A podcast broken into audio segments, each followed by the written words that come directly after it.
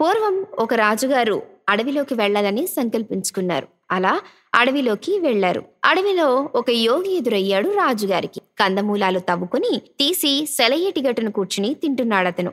ఆయన శుష్కించిన శరీరం ఒంటి మీద గోచి తినే దుంపలు చూసి రాజుగారికి జాలి వేసింది. యోగిని రాజభవనానికి వచ్చి తన ఆతిథ్యం తీసుకోవాల్సిందిగా కోరారు. యోగి మొదట ఇష్టపడలేదు. కానీ ఈ అడవి ఇందులోని ప్రశాంతత బయట తనకు కనపడవని అంచేత తాను అడవి విడిచి రానని అన్నారు. కాని రాజుగారు పదే పదే ప్రార్థించటంతో ఇక సరే అనక తప్పలేదు యోగికి.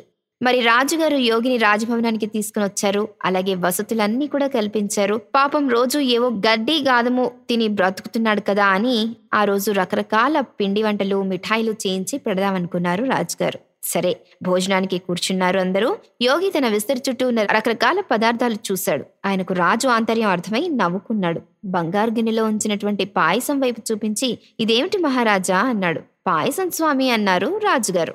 ప్రత్యేకించి పచ్చకర్పూరం కుంకుమ పువ్వు జీడిపప్పు ద్రాక్ష వేసి నేతితో తయారు చేశారు మీకోసం అన్నారు రాజు. రుచిగా ఉంటుందా? ప్రశ్నించారు యోగి. అయ్యో అదేమిటి స్వామి? అలా అడిగారు. ఒక్కసారి తిన్నారంటే ఇంకా వదలనే వదలరు అన్నారు రాజుగారు. అలాగా అంటూ యోగి ఆ పాయసం గిన్నె రాజుకు అందించి అయితే నువ్వు తిను అన్నాడు. అప్పుడు రాజు తిన్నాడు. ఎలా ఉంది? అని అడిగాడు యోగి. అత్యద్భుతంగా ఉంది అన్నారు రాజుగారు. యోగి పక్కనే నిలబడి చూస్తున్న సేవకుండొకడిని పిలిచి ఇప్పుడు ఈ పాయసం తిన్నటువంటి రాజుగారు అన్న మాట నువ్వు గుర్తుంచుకోవాలి అని చెప్తాడు. మరో గిన్నెడు తిను మహారాజా అంటూ అందిస్తారు యోగి. రాజా పాయసం కూడా పూర్తి చేసేస్తాడు. ఎలా ఉంది అని యోగి అడగగా బ్రహ్మాండంగా ఉంది అన్నారు రాజు. అలా మరింకో గిన్నె ఇంకో గిన్నె తింటూ ఉండగా బాగుందని పర్వాలేదని చివరికి బాగానే ఉందని చెప్పారు మహారాజా. ఇంకా ఒక్కొక్క గిన్నెకి మాటలు తేడా వచ్చేస్తూ ఉన్నాయి. ఇక ఇంకొక గిన్నెడు తిని మహారాజా అన్నారు యోగి. అమ్మో ఇక వాంతి వచ్చేలా ఉంది స్వామి అన్నాడు రాజు ముఖం వికారంగా పెట్టి. యోగి ఫక్కున నవ్వాడు. సేవకుడి వైపు తిరిగి రాజుగారు ఒక్కొక్క గిన్నెడు పాయసం తింటూ అన్న మాటలు వరుసగా చెప్పమన్నాడు. అత్యద్భుతం బ్రహ్మాండం చాలా బాగుంది బాగుంది బాగానే ఉంది వాంతి వచ్చేలా ఉంది అంటూ అప్పచెప్పాడు సేవకుడు. అప్పుడు యోగి మహారాజా నేను అడవిలో కందమూలాలు ఏరుకుని తిని ఏటి నీరు తాగి జీవిస్తున్నాను. గోచీతో కాలం గడుపుతున్నాను. అయినా నాకోసం తృప్తి లేదు. ఇన్ని రకాల సుఖభోగాల మధ్య ఉన్నా నీకు తృప్తి లేదు. ఇంకా రాజ్యం విస్తరింప చేసుకోవాలని గొప్ప రాజు అన్న కీర్తి సంపాదించుకోవాలని ఎన్నెన్నో అనుభవించాలని ఉన్నాయి నీ కోరికలు. నేను కూడా నీలాగే ఇవన్నీ తింటే ఆనందిస్తానని అనుకుని నన్ను ఆహ్వానించావు.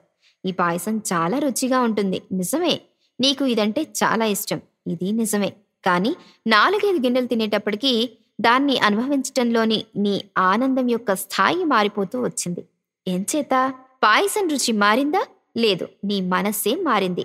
అదే పాయసం అదే నాలుక కానీ అంతగా రుచించలేదు అని చెప్తూ యోగి ఇంకా కొనసాగించారు. ఒక వ్యాపారి ఉన్నాడనుకో అత్యద్భుతమైనటువంటి భవనంలో మెత్తని పరుపుపై దిళ్ళ కానుకుని కూర్చుని మనసు కింపైన సంగీతం వింటూ ద్రాక్షరసం సేవిస్తున్నాడు. అంతలో ఒక సేవకుడు వచ్చి అతని ఓడలన్నీ సముద్రంలో మునిగిపోయాయని వాటితో వెళ్ళిన అతని కొడుకు కూడా జాడ తెలియటం లేదని వార్త చెప్పాడనుకో వెంటనే వ్యాపారి ఆనందం కాస్త విషాదంగా మారిపోతుంది. ఎందుకని? అదే భవనం అదే పరుపు అదే సంగీతం. ఎటొచ్చి అతని మనస్సు వాటన్నిటినీ ఆనందించే స్థితిలో లేదు. పైగా మనిషి మనసు నిత్యం ఏవో కొత్త రుచులు కోరుకుంటూ ఉంటుంది. ఎంత గొప్పదైనా అనుభవించగా అనుభవించగా పాతబడిపోయి దాని గొప్పదనం తగ్గిపోతుంది. మళ్ళీ ఏదో ఆరాటం ఆరంభమవుతుంది. మరో కొత్త దానికోసం.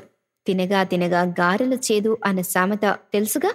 అందుచేత రాజా బాగా గుర్తుంచుకో. మన ఆనంద విషాదాలు బయట వస్తువులలో నుంచి రావు. మన లోపల నుంచే వస్తాయి. మనం ఆయా సంఘటనలకు స్పందించే తీరును బట్టే సుఖం గాని దుఃఖం గాని కలుగుతాయి. అందువల్ల ఉన్నదానితో తృప్తి పడటాన్ని ఉన్న దశలోనే హాయిగా బ్రతకటాన్ని మించిన ఆనందం మరొకటి లేదు.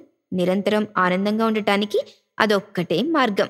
ఇదంతా విన్నటువంటి రాజుకి కళ్ళు తెరుచుకున్నాయి. జ్ఞాన ఫలాలు ఆరగించేవాడికి ఈ వంటకాలతో పని లేదని అర్థం చేసుకున్నాడు. మన రేడియో మన సంగీతం మన సంస్కృతి.